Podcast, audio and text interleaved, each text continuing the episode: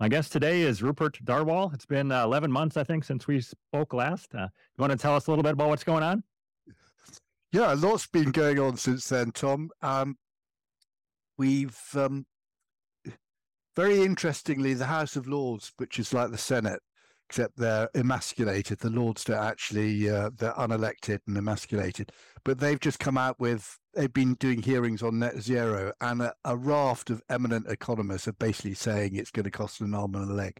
And that is a really big, that is a big change, which we, we can come on to. I think that's the, that's the main, that's the main change. Basically, the wheels are coming off net zero, but we can go into that.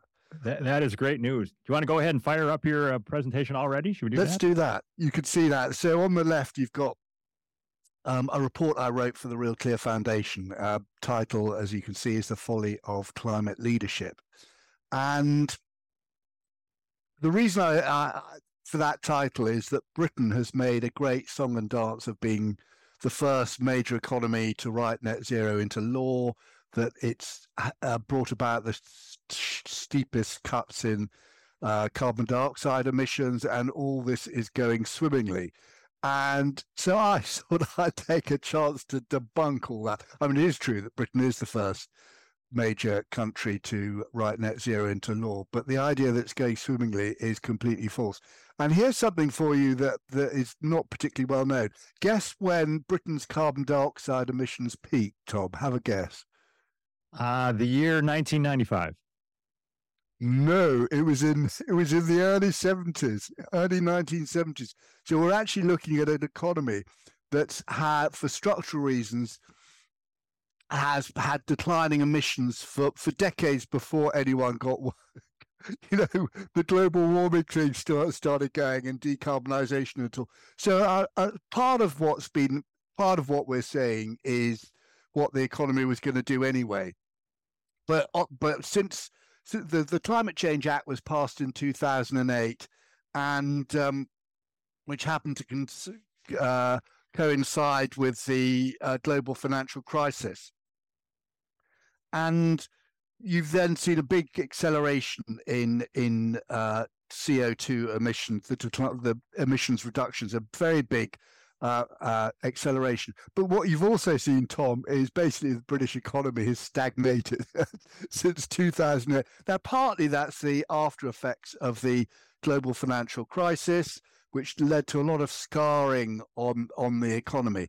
But you, it's also the case that that pushing uh, that decarbonisation has had a very negative impact on energy costs, and that's had an impact both on living standards and uh, the productivity, labour and capital productivity of the economy, which have both both have um, ha- have deteriorated. What I did in this study was do a deep dive into. In Britain has uh, had the big six energy companies, which had sort of eighty to ninety percent market share of the of energy supply, and what I did was uh, go into their uh, filings that they had to give the regulator. And what those filings do is that they differentiate between uh, renewables, nuclear, and thermal, thermal being uh, gas and coal generation. And what you see in that chart is the average price, average revenue per megawatt hour, which is effectively equivalent to price. And the top green lines, two green lines, you'll see so that's the average price that their renewables, their wind and solar, mostly wind, were getting, which is over hundred pounds per megawatt hour. And then at the bottom, you can see the the uh, grey and red and uh, ochre, I suppose it is, lines are the are the non non renewable. So they were getting the the the red is the thermal generation that was getting around 60 and then it was declining 60 pounds per megawatt hour nuclear was actually getting less than that so basically, what you were having was the, the, the renewables were getting twice the price of were getting twice the price of the electricity being generated from the generators that actually keep the lights on. Okay, so that's the big that's the big concept we've got to get in our heads. That the stuff that's intermittent gets rewarded twice as much as the uh, stuff that um, the, the the capacity that you need to keep the lights on. Then if you look at prof, uh, then if you look at profitability, it's actually it's actually even worse than that uh, because what you had with uh, with the thermal generators is you had a huge amount of environmental uh, levies being placed on on them. So they were actually making, they were losing money per megawatt hour. Every megawatt hour they were generating, the average the average cost, the average profitability was, was negative. And you had the thermal generators taking enormous write downs on their uh, coal fired power, stations. Um, they took a write down in 2014 of of 1.4 billion pounds, which is you can see at the bottom on 2014 how, it zigzags down. Meanwhile, the renewables were getting absolutely ast- astronomical um, profits per per megawatt hour, and you can see in one year they were actually getting their profits per megawatt hour exceeded the price per megawatt hour that the that the thermal generators were getting. So the result of that, the outcome of that, is you got massive overinvestment in wind and solar and un- underinvestment in dispatchable or non-intermittent capacity. And this is quite a neat chart which shows you uh, the, the, the the decline in non-intermittent capacity and the rise in, in wind and, wind and solar.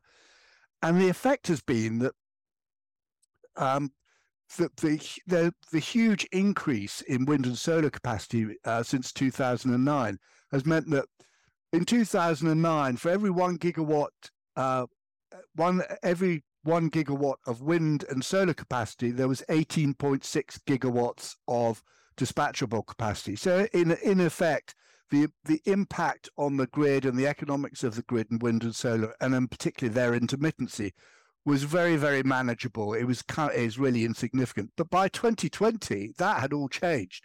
So eh, for every one gigawatt of wind and solar capacity, you had only 1.7 gigawatts of non-intermittent capacity. So basically, the the management of the grid becomes a story of how to cope with intermittency, and that that drives the drives up the costs of of non-intermittent capacity because they have to they have to ramp up and down.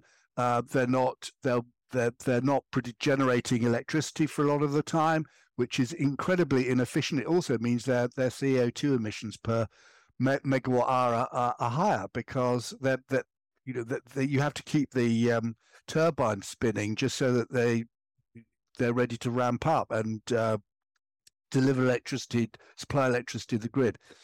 So, and I think this is the most, in some ways, this is the most important slide of all, is what I would call the iron law of the so-called energy transition, Tom, which is producing less with more is the essential fact of the uh, the energy transition.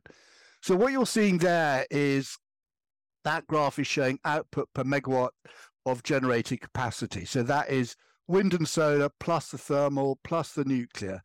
And what you see there is that there has been a 28% decline in the output or per unit per unit of generating capacity. So in 2009, 87.3 gigawatts of generating capacity was producing 376 terawatt hours of electricity. In 2020, just over 100 gigawatts of generating capacity was producing only 312 terawatt hours of of electricity. So you have more generating capacity producing uh, less electricity. And wherever you go, if if you get if decarbonisation in the US and having more renewables on the grid will have the same effect. This this effect of you need more resources to generate less less electricity, less energy that's the long and short of, of the paper, but there's a lot more in it, which I'm sure we can talk about. Okay, and that is a 76 page PDF we're talking about, right? And I'll put a link to it in the show notes so people can read all the details of that, right? Fantastic. Hmm. So, um, what is happening right now? Then you mentioned just this week there's been uh, some pretty high profile blowback against net zero in the UK, right? Um, I would wouldn't say blowback. I would describe it as as truth telling. So the House of Lords have a um, an econo- economic affairs committee. They've been ha- holding hearings much like the Senate and the House in the US, hold hearings, and they've uh, that they have people up to give testimony, and they've had the former chief economist of the IMF, Olivier Blanchard, who basically told them it's a sort of fairy tale that that uh, net zero costs next to nothing. There was Dieter Helm, Sir Dieter Helm, who's one of um, Britain's best known energy economists, who said very much the same thing. And he's taken a real blast at the idea that net zero pays for itself, which is the story being being spun by politicians. You know, and I'm you know that happens in the US. Basically, net zero pays for itself. That is completely that is completely untrue. It is net zero is extraordinarily expensive. In the British context, we're talking about trillions. Uh, several several trillions. I think in the US context, you'll be talking 10 to 20 trillion dollars or something like that. You know, you're talking absolutely astronomical amounts of of of capital that needs to be deployed to produce, as I've indicated from that chart, to produce less. That is the key fact. All that capital produces less electricity. It, you have a less reliable grid as well uh, into the bargain for paying a lot more for it, and you'll see you see much higher electricity rates. So, uh, if you're looking at uh, British households are paying around 75% more per kilowatt hour for electricity. British businesses, compared to US businesses, the differential is, is British businesses are paying three to four times uh, what US businesses are paying. Now, if you think that, that they're, they're, some of them are competing against each other, either as importers or exporters or whatever, or competing in world markets, it's basically leading to the to ex- to accelerating the deindustrialization of Britain. So ba- we're basically exporting manufacturing jobs to China. You know that that's where they're going. Do you think reality uh, is sinking in with politicians in the UK? Like I see a, a headline here: Starmer's net zero U-turn is his most shameless yet. And do you, do you think uh, the political class is starting to get it? Um, I think the thing about that's a hard question to answer because you can't. It's very difficult to get into the minds of these. get into the minds of these people, and it's not clear that there's coherent, reasoned economic thinking going on. I think with the with the Labour Party and the 28 billion, it was two things. First of all, the fiscal situation is is quite tight, and secondly, they didn't want they don't want to go into the next election, which will be held sometime this year, um, with the Conservatives saying, "Well, there's this 28 billion, which means uh, a tax bombshell. They, Labour's going to raise taxes." So I think it was more, if you like, pragmatic rather than a realization that net zero is a disaster. The the the, the problem for all all main political parties where they stand now is that they they wrote into law, they all support it, writing into law after an 88 minute debate, no less, in, in the House of Commons, after which there was no vote. So there was 88 minutes of, of debate on net zero. There was there was no vote at the end of it. And then the minister signed a statutory instrument and the net zero target became law, which is something that, for all the faults of the way Congress makes laws and stuff like that, you can't, you guys can't do that. That that will never happen. So here we effectively we've got. I don't know what said, but basically you got Parliament was a rubber stamp for that, and because all parties are signed up to that effectively, they can't go and question it. They have the government of the day has a legal duty, a statutory duty to meet the uh, net zero target. So net zero emissions uh, by by by 2050. So all they're all trapped in this, and the smart thing to, for Sunak to have done, and in fact, I think what Liz Liz Truss, the, her, his predecessor, had the opportunity as a former foreign secretary. She could have said, "Look, the, the war in Ukraine has fundamentally changed the energy outlook. Um, we can't go on. We've either we we've got a choice. We can either do net zero or we can help Ukraine beat the Russians. We can't do both. We can't. You know, you could frame it like that. But she did. She if she if it if the thought had occurred to her, she didn't do anything. And furthermore, she appointed as her chancellor at the Exchequer um, a politician whose previous job was enforcing net zero. So there was really no chance. So you basically got the poli- British political class really up to their necks in net zero. Will that change after the next election when the Conservatives go into opposition? I think I think then the the political calculus changes quite a lot. Once they're freed from being in government, uh, they can have second thoughts about the wisdom of net zero, and it's obviously looking worse. You know, net zero is looking worse by the day, so they can actually come to it a bit fresh. So I'm way behind you on, on, what's happening politically with the election coming up. But is it a matter of throwing out the old and bringing in new people who uh, are not into net zero? Or no? Um, no. It, what what it will be is you. We've had the Conservatives got elected in 2020, and they've had now had basically the first term was a coalition. There was then uh, there have been two elections. There was an election in uh, 2010, uh, 2015, which the Conservatives won outright. There was another election in 2017, which the Conservatives very narrowly run, won. And then Boris Johnson had that scorch of an election in December 2019 when he got an, got a, an 80 seat majority. He had, you know, he the world, Britain stood was at his feet in terms of, of what he got, but the Conservatives completely blown that for a number of reasons. And so we're due another general election by by the end of this year, essentially. And the Conservatives are way behind in, in the opinion polls. They basically stay, don't stand a chance. They've shot their bolt. Everyone's fed up with them. They've got nothing new to offer the country. On the other hand, Labour is not a not the, public is not excited by the Labour proposition, and basically Labour is completely trapped by net zero, by the commitment that I've talked previously talked about about the, the commitment to net zero, the legal commitment to produce to to pursue net zero. So it's not like voters want the Conservatives out, but there's very very little enthusiasm for Labour. But once the Conservatives are out, it is a chance for them to think, what did we really screw up on? And net zero will be one of the things that they will reflect. Think, well, actually, this was a terrible idea, and they can have they can come back to it with um, you know with much clearer vision of of what what went wrong.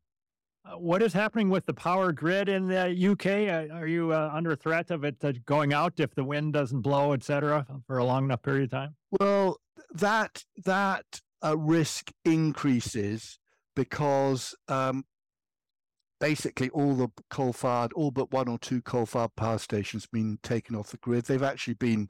You can go on to if you Google and look at British coal-fired power stations, you'll see pictures of them being blown up. I mean, they took they took politicians took absolute relish in blowing in this extraordinary acts of industrial vandalism, blowing up coal-fired power stations, because coal has been completely demonized. It's a really important thing to understand that coal was, is, and will remain the cheapest way and most reliable way to generate electricity, and that that that goes for the U.S. as well the idea that fracking fundamentally made natural gas generation cheaper than um, than cheaper than coal fired power. Coal coal is the cheapest fuel source uh, for for for electricity. But so Britain basically has has no more coal.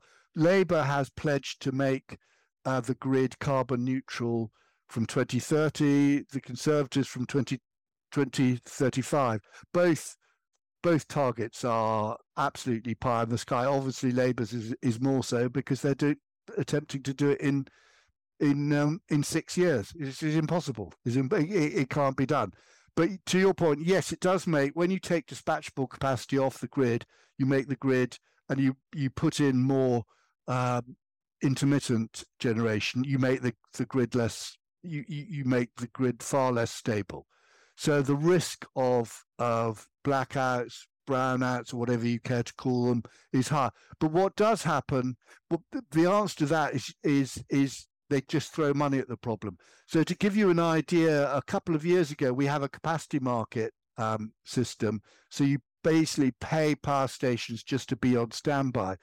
And the cost of the electricity, I think it was in 2020 or 2021, something like that, was 224 pounds per megawatt hour. So you're talking about 280 dollars per per megawatt hour, which is a colossal. It's a colossal amount to be paying for electricity. An incredibly inefficient way to to run a um, generating fleet. So I'm just wondering, it seems like this whole idea of politicians celebrating themselves for blowing up their own local power station is about as crazy as it gets. And do you think they're going to scrub those uh, photos and videos from the internet so people can't look at them 10 years from now? um,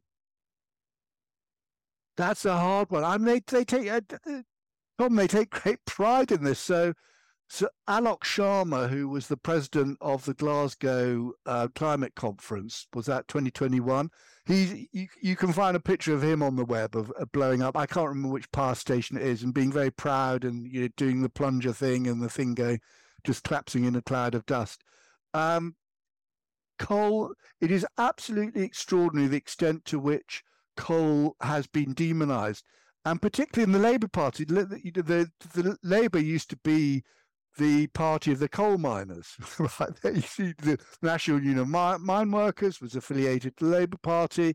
Um, mine workers were considered coal coal miners were considered you know that you know they were the aristocracy of the of of the working class, and it, all that's changed now. So unbelievably, um, there was a planning application for a new coal mine um, in Cumbria, which would produce coal, very high quality coal for use in steel making. And the Labour Party opposed that. The Labour they opposed, and, so, uh, and it was very clear this coal won't be used in in to power stations. No, no, no, you can't use coal for power stations, but it would be used in steel making. And even Labour even opposed that, uh, opposed that. And then Labour the politicians are all very puzzled when the Indian owners of Port Talbot, the Port Talbot Steelworks in South Wales, um, are closing down closing down the steelworks because they're paying a massive carbon tax on on the, the coke they use for smelting, which obviously makes it uneconomic. So you know the idea of green steel, you know, but green steel is incredibly expensive. Plus you've got to pay the electricity, which is has carbon taxes on top of it and environmental levies and so forth. So it's basically uneconomic. So we basically lost the steelmaking industry. It's not just coal mining and, and the coal, which completely gone, it's also steel making. So as I sort of indicated earlier, what you're doing, you're basically driving out your well, you know, your manufacturing it goes you can see there's a hierarchy. So heavy manufacturing which is more energy intensive goes out first and then then as you go down. And of course then you've got the thing with the, the, the problems with the automotive industry. And what remains of the british car making industry is under threat from mandates to stop selling um, internal combustion engine cars. And they have to they have to increase car ma- car manufacturers have to to every year from this year they have to sell an increasing proportion of their car sales, their vehicle sales have to be EVs. And if they don't, if they don't make it, they they, they basically have a have to pay a fine. So you're paying a tax. You'll be basically paying a tax on your internal combustion engine sales. So, and that that of course that then that that drives that that further drives deindustrialization. Then politicians are wonder they kind of turn around and they blame they blame companies for why are you making these people redundant? You know, why are you closing these factories? Well, it's actually your policies that is net zero that is cause is is drive is is driving these closures. Do these politicians though really have a vision of just transitioning? So you're building electric cars using just wind and solar. That's it. That's what they're thinking. What are they thinking? And they think they think the uh, rare earths, lithium, and all that sort of thing comes, you know, gets conjured up of the ground. There are no supply chain problems. That the enormous increase in demand for these these minerals won't affect prices. No, there, there is no. When it comes to net zero, there is no capacity for rational thought. They just kind of they just swallow green make believe, Tom.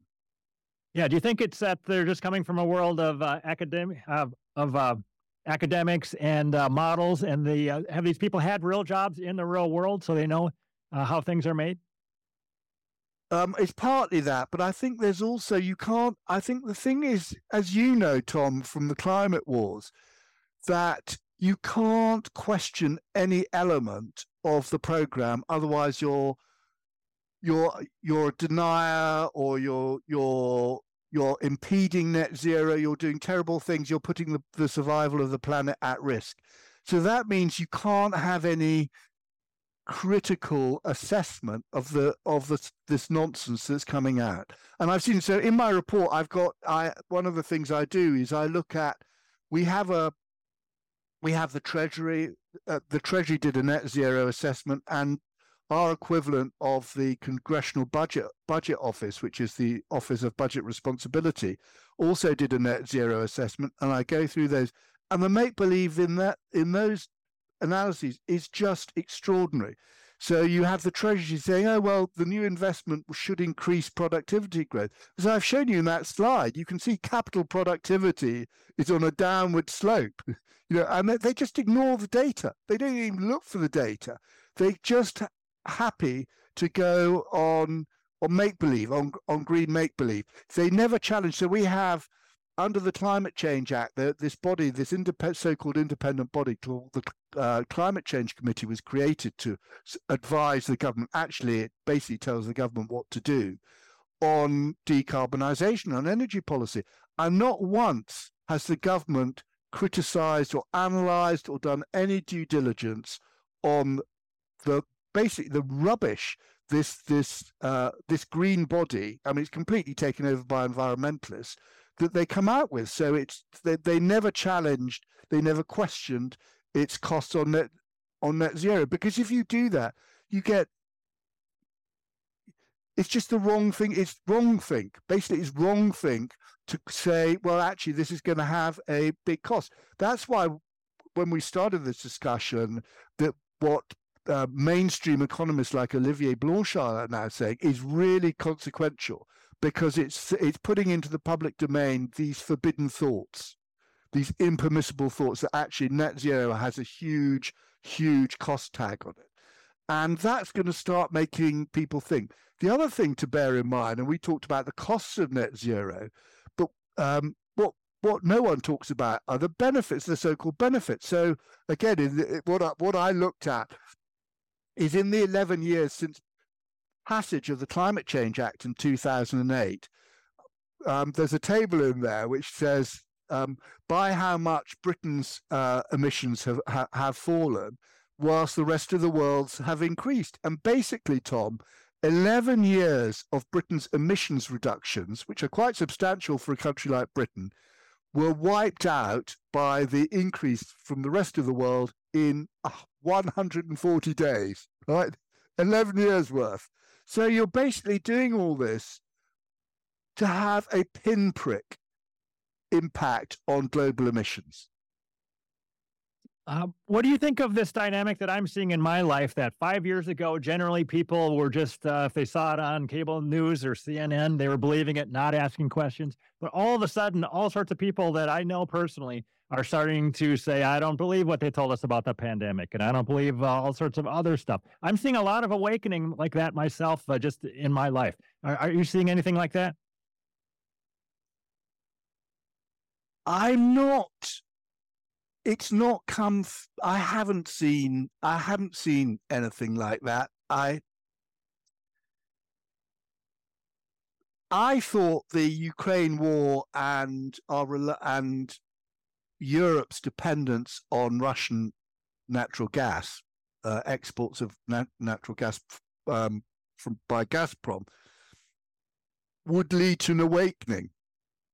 But actually, what the climate industrial complex did very successfully is they said, well, look, we if we have natural gas, we're relying on Vladimir Putin, this evil dictator, but he can't stop the wind blowing and the sun shining right? That's the logic. I mean, can you beat that? And they kind of say, this is our, this is how we get energy independence. We make ourselves totally rely on the weather to generate uh, our electricity, and we're going to be better off. And that that is the that is the extent of the think the, the the thinking on that. Now that may that may may change a bit, but I don't I don't really see it. I think in the I think where you've seen it in the US is the EVs are getting the thumbs down big, big time. And that is a real, I think that that's a, a, an eye opener. We haven't got there yet on, on the EV thing. Basically, what's happened is on in terms of vehicles is that private uh, private car buyers uh, uh, uh, at a declining share of the market. They can't afford new cars. Um, the the cost of an entry level car has gone up in the last 10 years has gone up i think it was about 20, 20 or 30 percent over the last 10 years and that's before all the ev stuff has has come in. And so what you're seeing is that the people who are buying cars are are businesses who buy it for their em- employees so it's fleet it's it's mainly fleet buyers.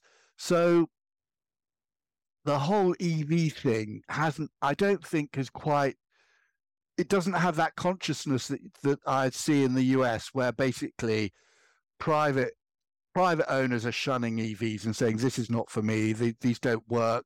You know, you get you drive it in a blizzard and and the battery goes flat. That's great. You know, that's that's really not the thing that I, you know we're not seeing that yet.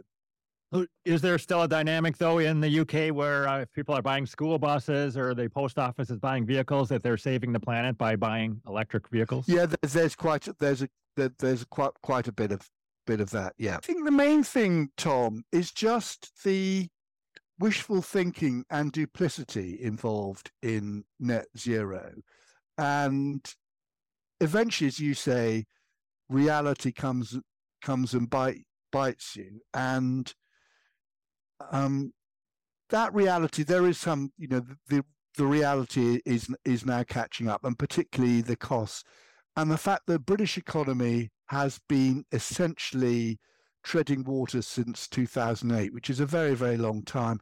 There was a there was an article in one of the papers the other day saying British living standards have been stagnating for for the longest or fallen by fallen by more than than uh, in in recorded history kind of thing.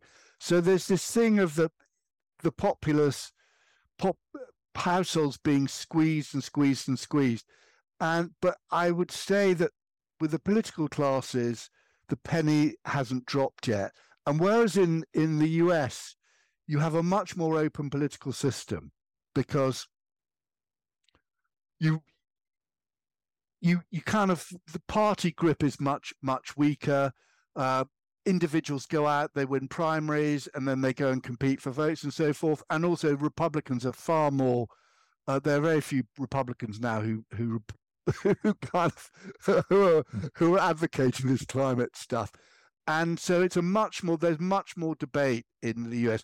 Here, it's really it, there's very very little debates. To give you an idea, the BBC the BBC has a market share of news shows around about 70%. I mean, it is the leading it's the leading broadcaster. It's where people get most people get their news from, and it is totally it's totally wedded to the net zero climate uh, climate uh, story alignment, and so you've got you've got a lot of suppression of of debate. Essentially, you won't have you won't have people critical of the so-called energy transition on any BBC on any BBC show. So, do you have any active politicians in the UK right now that come right out and say this is a cult and a scam? It's completely crazy because we're getting that in the US. Yeah. We've always, um, and really, you've had that in. I mean, Donald Trump, for example, has always gone on, you know, be, be, been saying that. Uh, there is no front rank politician in Britain who who has come close to saying that. You have them saying someone like Jacob Rees-Mogg is might be the closest, um, and he says, well, if net zero makes poor people poorer, we should really think again, right? Which is a bit wet, isn't it? Isn't that a bit wet? Just sort of, we we know it makes people poorer. Just get on with it. Just say it. Go out and say it. Um, this is a formula for immiserizing the vast majority of families in this country. But they won't, they're not, they haven't got there yet. And until they get there, I don't think there is a, um, you're not really going to open up the debate. I mean, as I said earlier, there there are these small. I think the, I think economists saying, well, actually, net zero comes with a huge uh, price tag, um, that is beginning. That is a trend. That is a move in the right direction. And there will be more debate. And I think things will change after the election, but not not before then. There won't be net zero will not be an issue at the next election. unless someone like Nigel Farage and, and Reform UK makes makes it one. So they're one of the they're the successor to the Brexit party. Nigel Farage is the closest thing Britain has to Donald Trump, and if he decided to have a go on net zero, I think that could I think that could stir things up quite a lot. But so far, he's not shown a great deal of inclination. I'd like to get back. Uh, I'd like to get back to what you said about the BBC. It sounds like that the mainstream media might be doing a lot better in over there than it is in the U.S. Because I hear numbers about how the uh, Joe Rogan and Tucker Carlson are getting maybe 10 to 100 times the ratings of CNN or the viewership of CNN on some days. That uh, CNN, I don't know if that's at, at, all an equivalent of the BBC, but uh, the, our mainstream media, to me, it looks like it's dying pretty quickly over here. Um, yeah, we've so we have first of all, um, free to air broadcasting is regulated by um, by a, a media regulator called Ofcom, and they're all so basically we've got BBC, ITV, and Sky, and they're all saying that on climate and energy, they're all saying the same thing. They're all singing from the climate industrial complex hymn sheet. Um, the pay the, the newspapers newspapers are now kind of uh, less important, but so the Telegraph is is skeptical, is hostile to net zero. I'd say uh, more or less. Um, but most of the media, most of the media is is in favour. I mean, net zero is seen as this sort of thing that we all believe in, and it's something that Britain's good at, and it's what I call climate jingoism, right? You know, this, and they still they still go on about it. It's just assumed that everybody believes in it, I guess. Uh, how about uh, GB News? Is that uh, making any more inroads or no? Yeah, GB News is making inroads, but its market share is quite small. And I think, I think, come a Labour government, um, they'll find they they they will find a way to neuter uh, GB News. I think Ofcom, which is, as I mentioned, is basically a censorship body when it comes to broadcast news. Um, I think they'll do what they can to terminate it. It's clearly it's it's it sticks out. GB News is the one is is the one outlet that is, that is really questioning is really questioning all and and has voices permits voices to be on its shows that question it. Otherwise, you don't you don't you don't get it. Yeah, there's uh, uh, Paul Burgess. He's been on my podcast. I think he is regularly on Sunday shows there talking about uh, climate realism on GB yeah. News.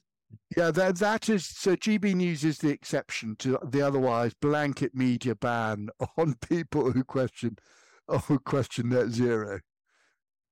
So I'm just looked it up here. Uh, it's kind of interesting to me that I can look at my YouTube analytics, and right now, in last month, 25% of my audience is from the U.S. and 22 is from the UK. I'm kind of surprised there's that many people in the UK that uh, that are. That's uh, terrific. That's a- that is absolutely terrific that you've got that reach. I think um, in my um, last book, Green Tyranny, the penultimate chapter was called Spiral of Silence. And that, the, the concept of the spiral of silence, I don't know if I talked to you about this before. It was, it came from this, it, the concept came from this German pollster called Elisabeth Noelle Neumann, absolutely brilliant uh, pollster, probably the most important polling expert in the second half of the 20th century. She studied in the US in, in about the 1930s. She studied in the US, I think, with George Gallup. She was she was really on top of it. And the interesting thing, Tom, is she worked at the during the Nazi period. She had a brief spell working at the, what was it, the Ministry of Popular Enlightenment or whatever, under Dr. Joseph Goebbels. But she understood propaganda and she understood the impact of what she called she called people's views and their and what they think is their social skin, and people are very conscious of having an opinion that can't be uttered. And the concept of the spiral of silence is if if people don't hear people other people agreeing with their opinions, they fall silent, and eventually those opinions get so marginalized they lose people actually can't they can't even think though think those things because the words aren't being articulated. And so you can just push, you can just push, if you like, climate skepticism and energy realism right to the margins until it disappears. And that has been, that is the strategy of the climate industrial complex that we see time and time again is to, this is what Senator Sheldon Whitehouse said, is basically to close down debate because they know if there's debate, they lose. So have your show in your show in giving people so that people know that actually these these are ideas that they also believe in and gives them the words and the concepts to articulate their their beliefs and beliefs are there it's incredible an incredibly important function that you're performing uh, thank you. Uh, there is this uh, movie coming out, the Great Global Warming Swindle uh, uh, sequel uh, called Climate the Movie will be out in the next month yeah. or so. And I think it's coming out at just the right time because I, I keep saying I think the worm is already turning. I think uh, people are already, at least the people I know, are, feel more free to speak out against this. I think there's huge strength in numbers, and as a few people uh, speak out, it'll snowball. I th- I could see this uh, falling apart pretty quickly when that happens. Maybe I'm over optimistic. Yeah. No, I don't think you're being over optimistic. I wrote an uh, I wrote an article. Actually, I pinched someone else's idea on this. Um, I think it. I think it would be like the collapse of communism. It'll be something that happens.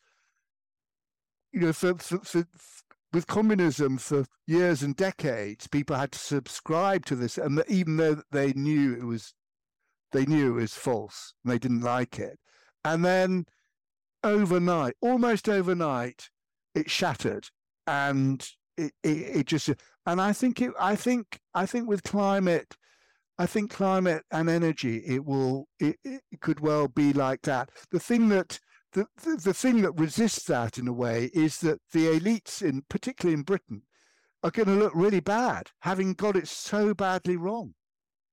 And whereas in in the American political system, more or less half are already realists. That's not that's not the case. That's not the case here. I mean, I would say you're talking about eighty to ninety percent of them are these, you know, signed up to net zero or sort of mouth net zero platitudes won't confront net zero and say actually net zero is net zero is why one of the big reasons why the British economy is performing so so badly. I'll give you a case in point. So if you go to today's Financial Times, there's a big article by by the chief economics writer uh, Chris Giles in the Financial Times, and it's going on about Europe's productivity challenge and what it needs to do and this, that, and the other there is not a single mention of net zero in there and the so-called energy transition. I mean, how you can write about European, the performance of European e- economies and not, whether you support net zero or not, and not see actually this is a really important factor that is driving economic outcomes and changing the structure of Europe's economy. How you could do that? It just, but that it's is it self censorship or is it some kind of refusal that people refuse to acknowledge what is patently staring them in the face? I just don't know, Tom. But all I can do is observe it and say it's there.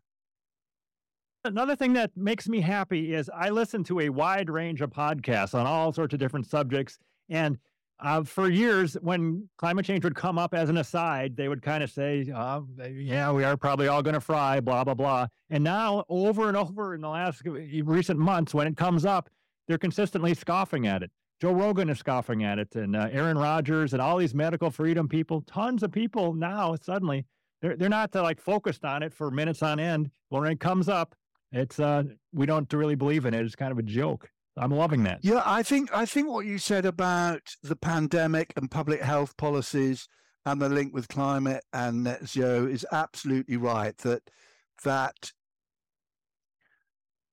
there is clearly a linkage in we were sold a bill of goods over the pandemic, and that puts a big question mark about what experts are telling us um, on on climate. I think that's absolutely right.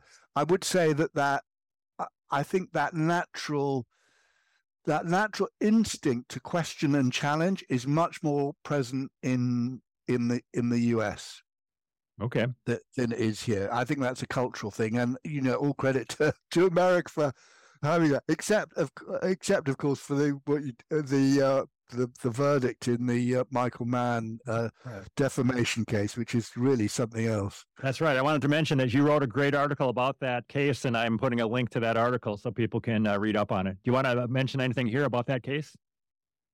Yeah, I th- I mean, it,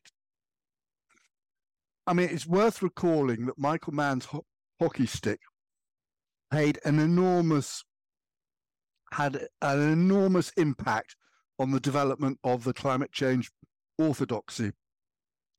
Because what it purported to show is it purported to show two things. First of all, that the Industrial Revolution caused this huge spike, it caused a huge spike in, in global temperature.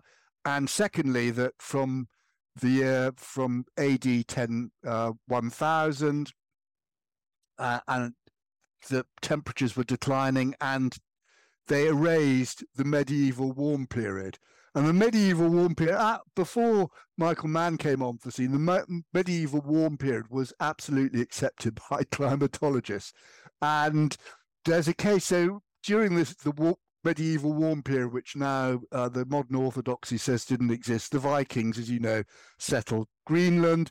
Um, and one of the Vikings, Eric the Red's nephew, uh, swam a mile or two across a Greenland fjord. Well, you think, I mean, would, even today with these, uh, you know, sort of nicely warm temperatures that were apparently, would, would you, Tom, would you swim across a Greenland fjord? And they weren't such good swimmers in those days. They did.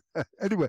Um, so they, so Michael Mann achieved two things. He, he, he, he basically gave the modern uh, view, the, the contemporary view of, of climate change, the medieval warm period went away. And the medieval warm period was a really big problem for the climate crowd because it showed that the, the amplitude of natural variability was much greater than, than they want us to believe now. And it also showed that actually societies could do very well in a period of, of unusual warmth. You know, I mean, we're meant to believe against against our own instincts, really, that that having a warming climate is a is is a, is a terrible terrible thing because most of us prefer summer to winter. you know, more more people die. You know, the cold death versus warm death thing. Now, uh, so what happened? Michael Mann took uh, Rand uh, uh, Simberg and Mark Steyn to court over two things, two articles that they published in in 2012. Um, and the verdict came out a couple of weeks ago, basically saying the jury said two things. First of all, they couldn't really find that Michael Mann had been dis- uh, damaged in any way by, by these articles. So they awarded him $2 in damage to compensate him for the damage to his reputation. But they found Simberg, I think, at $1,000 and Mark Steyn a million dollars. And what that jury, I, what I should say, this this trial was in uh, in Washington D.C. with uh, six good and true Washingtonians, you know, of uh, sure, completely politically unbiased Washingtonians. You, you know, is it eighty or ninety percent uh, Democrat there? Might be over ninety, maybe. I don't know. I think well, it is maybe one hundred and ten percent Democrat. anyway, um, so, uh, and they basically meted out punitive damages as a, not just to uh, really to, to to finish off Mark Steyn because they clearly he's an incredibly accomplished conservative uh, commentator, absolutely brilliant, a brilliant speaker, brilliant mind. So they just wanted to really, really go for him, but also to uh, deter anyone from speaking out against being climate heretics, basically. And and this is the land of the First Amendment, Tom. This is the land of the First Amendment where, where this has happened. So, in my view, it's a it's a complete tra- travesty. Um, so I've written I've written that all up. The stuff about the med- medieval warm periods in there. The the stuff that uh, Michael Mann did to get his hockey stick. That you know, one of the things in there in in a later version of the hockey stick there are these Finnish geologists who looked at uh, sediment from an, uh, uh, a lake in Iceland, and they they did a temperature reconstruction, uh, which did show medieval warm period. and you know, you know what you know what the uh, Michael Mann and his co-authors did. to to, yeah. to erase the medieval warm period, they turned that graph upside down. was that an accident or was it on purpose? They did it twice, right? They turned it upside down twice. They did it more. They did it. They did it more yeah. than once. Yes, they did it more. The quotes are in there. You can see that I've just said it, and and and whoever you know, readers, you can make up your own mind about what you think about what Michael Mann was up to. Uh, I'm going to read an entire paragraph from your uh, from your article, if that's all right. Super interesting to me. Uh, quote: The trial closed with Mann's counsel, John Williams, making a naked appeal to the jurors' political prejudices. Williams urged the jury to award punitive damages so that no one will dare engage in, quote, climate denialism, just as Donald Trump's, quote, election di- denialism needs to be suppressed. Uh, in 41 years of trying cases to juries, John Hinderaker wrote on the Powerline blog, I have never heard such an outrageously improper appeal. So they actually mentioned Trump, right? This is John Williams, yes. who is uh, Joe Camel's lawyer as well, right? Same guy. Right. Yeah. Uh, I mean, it's it's blatant. It's absolutely blatant. You you really don't have to be, you know, you don't have. It, it, it's there in black and white what happened in in in that courtroom, and it is designed to do what we're what, what actually we're challenging, which is it's designed to suppress debate. And when there's the more debate we have on it, the the, the weaker this this thing will be. I do have one more quote I'd like to read here, talking about the influence of the hockey stick. This one's from Gerald North, a uh, leading atmospheric physicist. Back at the time, he said, "quote The planet has been cooling slowly until 120 years ago, when bam, it jumps up." End quote. It's pretty amazing that uh, that is not what the temperature record did. Then he also said, "quote We've been breaking our backs on greenhouse detection." But I found the 1,000 year records more convincing than any of our detection studies, end quote. For Mann, the hockey stick was his ticket to climate superstardom. So excellent stuff there. Yeah, I think that that's what the importance of the hockey stick. It's very, very hard to overstate how how important it was in, if you like, not brainwashing about it, it, so when we when when when we hear when climatologists say 2023 was the highest, was the warmest year ever recorded. You know, they're talking about they're talking about the, the hockey. They don't. We don't know. We don't know what global temperatures were in during during the medieval medieval uh, centuries. Yet there is they're basically relying on the hockey stick to come out with these with, with, with these statements. So we're kind of we they are acclimatizing us to this is a period of exceptional, never before, and not for a hundred thousand or you know all the stuff that they, and it's based on very, very, very dodgy statistical analysis, which I go, go into in that in in that article. And there's these whole questions like uh, what? Uh, there's a 5,000 year old tree stump and it's located way north of the current tree line in the northern hemisphere. Uh, why? You know, it yeah, like it must have been warm then. Yeah. Yeah, and then you read these occasionally there's stories in the press about how a retreating glacier in Greenland, right? A retreating glacier in Greenland uncovers a Viking settlement. Well, how did they, Tom? How did they build villages under glaciers? Yeah, it's pretty amazing. I mean, it's, it's pretty the technology they must have had to do that. I have heard that there are some areas that have been melting lately that uh, smell like sheep. That you can smell if there were sheep that lived there way before it uh, froze up, and now you can smell them again. That's very interesting. Oh, the other thing, the other thing that um, I touch on on the report we've been discussing, not the uh, hockey stick, um, is when so you get official analyses of climate financial risk, okay, and and you know the risk to the to the economy and of climate catastrophe. Um, so what they do is they posit these tipping points. You know the climate tipping points.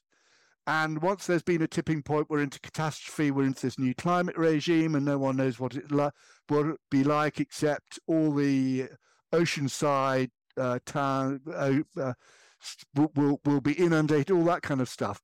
And it, the, the earliest tipping point is the melting of the Greenland ice sheet, right? And, anyhow, if you go to the IPCC's most recent assessment report, the sixth assessment report, you look up when this is likely to happen, a, a total melting of the Greenland ice sheet. They're talking about Tom multiple millennia, multiple millennia. So this is kind of, and if you think where we are now, if we're talking multiple millennia back, we're talking about the Egyptian times, right? Do you, do you see what I mean? So it's that far in time. So how on earth can we? And yet, what they do. So when they do um, stress modeling for climate stress modeling for banks and insurers and the financial system, you've got to incorporate a climate tipping point like the Greenland ice sheet, which is due to happen in 2050. They'll say, well, you've got to, there's a risk it'll happen, you know, mid-century. I mean, is it's it's not just bonkers, Tom. It's dishonest. It's incredibly dishonest. Uh, when you mentioned tipping points, I thought you might mention that they told us that at 1.5 there's a tipping point and then it runs away and we all die quite quickly or something. But then they said, "Hey, we just hit the 1.5 tipping point and nothing, nothing happened." Of course. Yeah, those well, those of course. So we had we the giveaway with the tip with, with the two degree and the one and a half degree so-called limits is it's the baseline is the pre-industrial era, and we don't really first of all we don't really know what the global temperature was then. So you've got a very uncertain baseline which renders the whole but the give the reason it's a giveaway is it's because it's ideological because the original sin of modern civilization is the industrial revolution. So we've got to go back to when the planet was pure and before it had been was spoiled but besmirched by the industrial revolution so that's what it's about and it wasn't scientists that came up with the two degree limit. It was actually European environment ministers that came up with the two degree. And then you had the small island states um, going around saying, oh, well, our islands are all going to be inundated uh, by rising sea levels by the two degree limit. So we got to go for one and a half degree. And this, and this, this is even more, this is as well, this is completely bogus because you know how coral atolls are formed? by the slow subsidence of the ocean bed. They actually benefit from a rise from rising sea levels because coral, you basically they get more coral buildup, and they're formed out of out of dead coral. As the coral dies, it gets piled up, and that that's why they've got lovely white sandy beaches. And so it's completely it is completely fraudulent of the small island states go, but they, they are the sort of it's they're the climate change sob story stuff. So that's how we ended up with one and a half degrees, which is how we end up with net zero by twenty by 2050 by by mid-century. It is completely that is completely bogus and spurious, completely made up. And then of course then they say oh, scientists tell us there'll be these two. Having the politicians having decided this, then the scientists are called in to say, oh, well, yeah, it's good. There's a tipping point there. Kind of interesting that we're not supposed to listen to anything from anybody connected with uh, hydrocarbon fuels because they have financial incentives. But then we're supposed to listen to these small island state people who get enormous amounts of money if uh, we believe this tale, and they get nothing if, uh, if this tale is uh, found out to be bogus. So they have a pretty big they have a huge financial incentive to sell this, of course, and that's why they're doing it. Yeah, and also it's given them a standing in the world. Because it makes them really important. We are the victims of climate change. You know, feel sorry for us, and we turn up to the UN climate conference every, and we're the ones who are going to. And uh, um, President Macron of France, he had a had a climate conference to celebrate. I think it was the f- five years or something like that after of the Paris Agreement, and he said six of the heads of state behind me aren't going to be here in 10 or 20 years' time because they're going to be dry. I mean, you know, they love all that stuff, don't they? They absolutely love it. Yeah, it's uh, it's pretty farcical. Um, anything else you want to cover here? I think that's. I think we've covered quite a lot. I've really enjoyed it. Thank you for taking the time. This is this is great stuff. I hope to do it again. Yeah, I look yeah. forward to it. Uh, talk to you next time, Rupert Darwall.